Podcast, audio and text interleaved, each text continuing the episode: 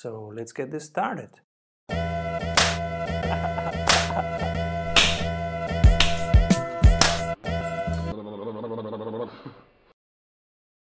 Then, welcome everybody to the Strategy Show. This is part three of our interview with Douglas Ferguson from Voltage Control.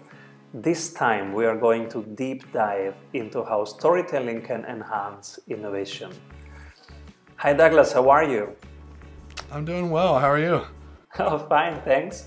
So, what can we learn from narratives and innovation? So, let me let me start with a little story. So, um, early on in voltage control, as we were starting to bring workshops and like design sprints and other innovation workshops into uh, corporates, um, I had a CEO uh, purchase a design sprint and and um, he wasn't able to attend the design sprint. He uh, found a he had another decider, so his, his product manager was deciding, and, um, and the sprint went well, and they had um, gained a lot of insights and were kind of looking at how they would apply those insights and um, iterate on the prototype, and um, so I was I was pleased, and uh, when I when I caught up with the CEO.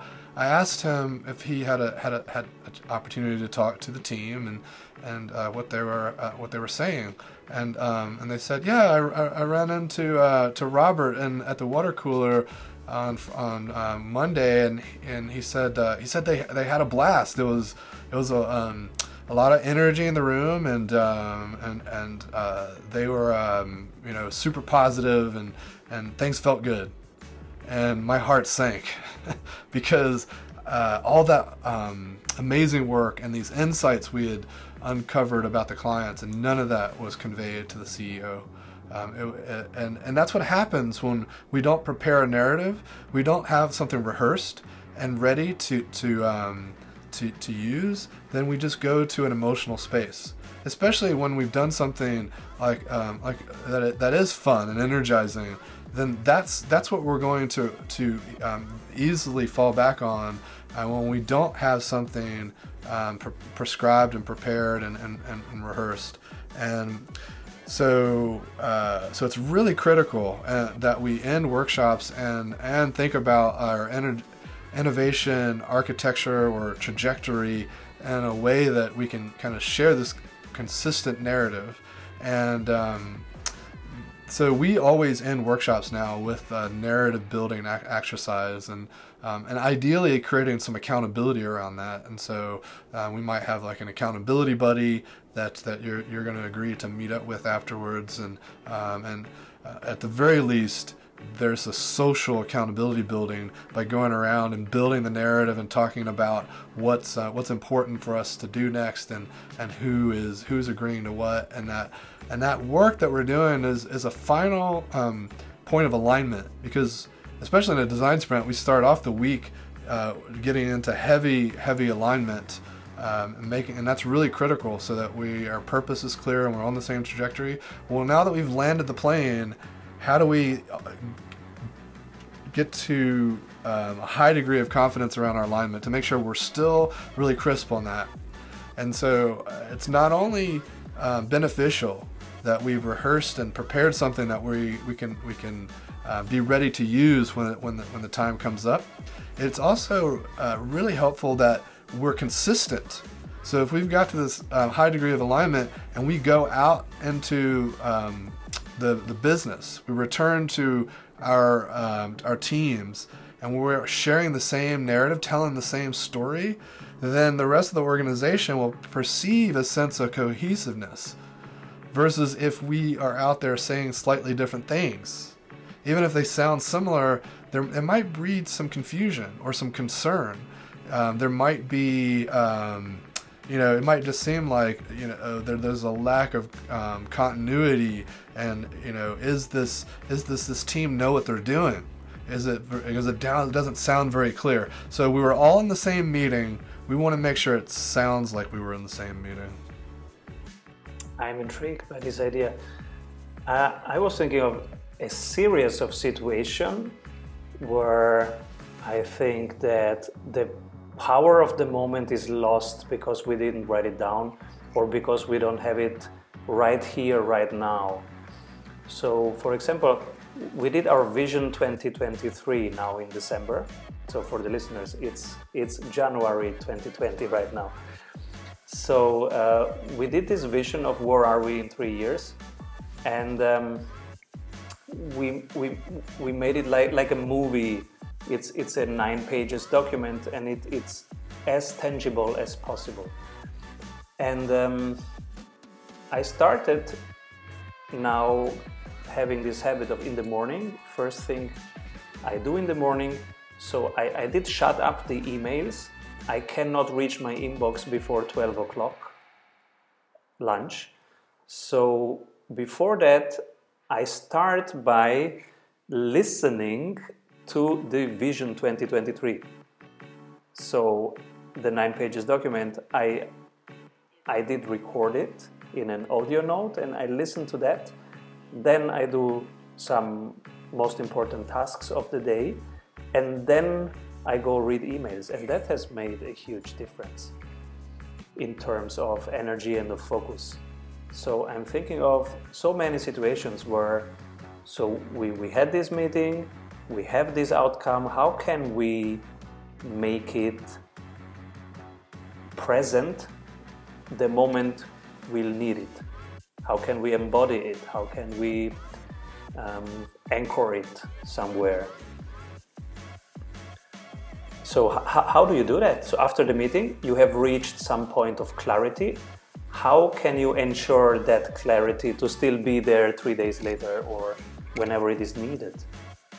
You know, it's similar to we've developed some techniques that we like to use when we're um, when we're doing alignment on day one of a design sprint. And so often we'll just rely on some of those techniques where it's a lot of active listening.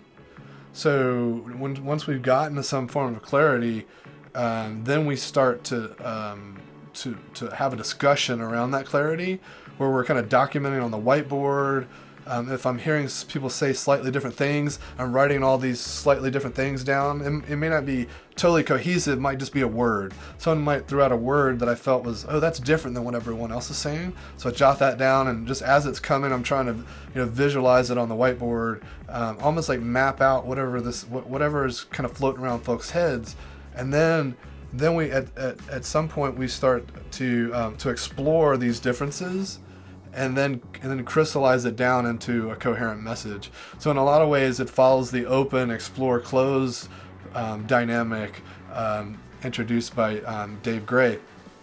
And um, once we have that, then we're we're in a pretty good spot.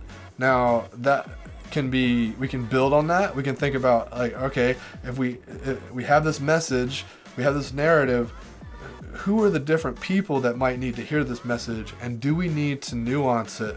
Um, for instance, there might be customers and there might be partners, um, there might be um, people um, that report to us, people that we report to. Um, it could be all sorts of different stakeholders or different, let's say, audiences that need to hear these different messages and, and what's going to be important to them or what's going to be important that we don't confuse them. They might need different context because they're they're thinking about or being concerned about different things. And so just getting really clear on that can be really helpful to think about how we all get hyper aligned. And you'd be surprised that even though you've gotten to this moment of clarity, you've gotten to this outcome, there's still some con- some lack of um, uh, alignment around maybe how we plan to roll this out or who's gonna um, who gets uh, who's going to get this um, pitch deck that we just created or or what's the very next meeting we need to set up these kinds of things.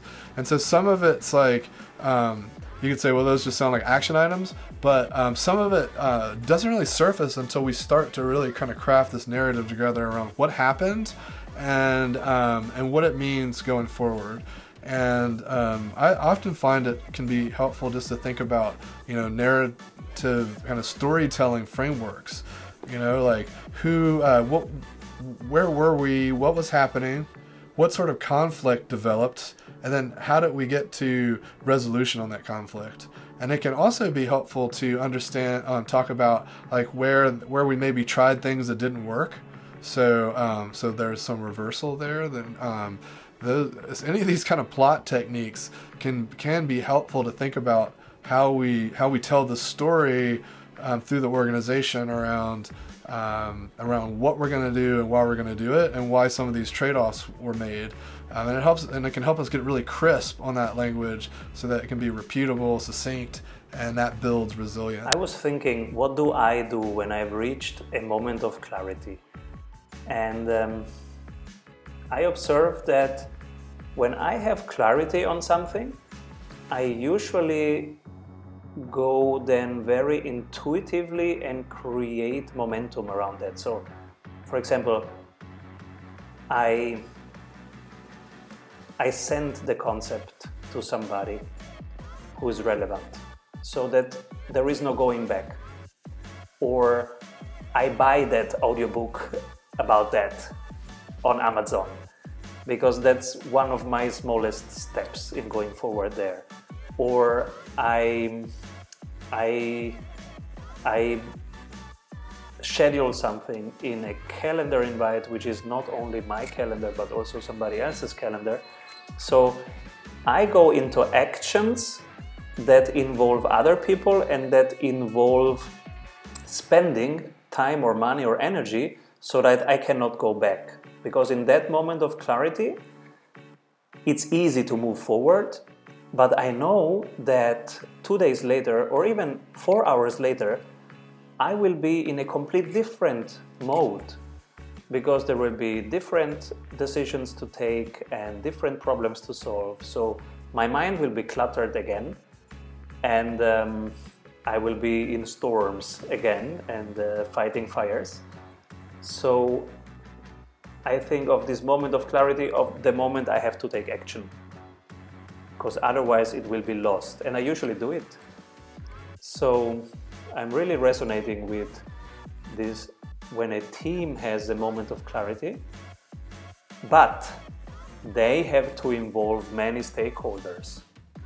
So they have to hold that clarity without jumping into action because they are usually not allowed to take every decision. They have to discuss that decision and to win other people over in order to massively move forward.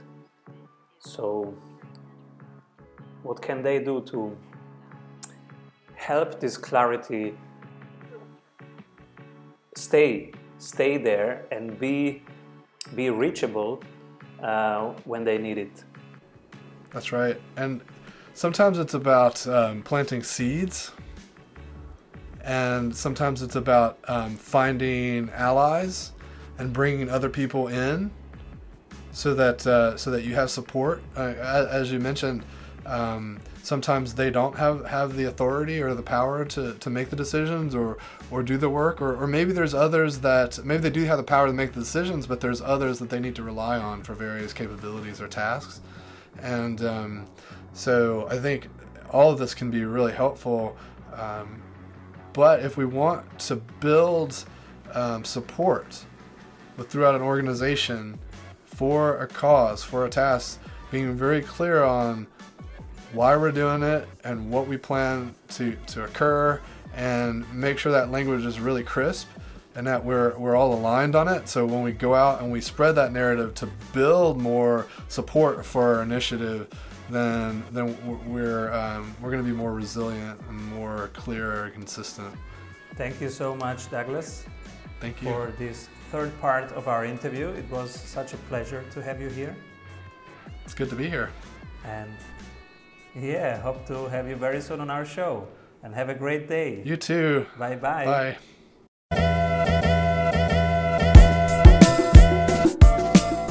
Entrepreneurial freedom is awesome. Also a lot of hard work to get there. And when you are there, it's easy to lose your grip. Our community of 16,000 entrepreneurs is getting stronger and stronger every week because we amplify each other. We share what works and drop the rest. We test, refine, improve. Check strategysprints.com to build up your business and have fun doing it.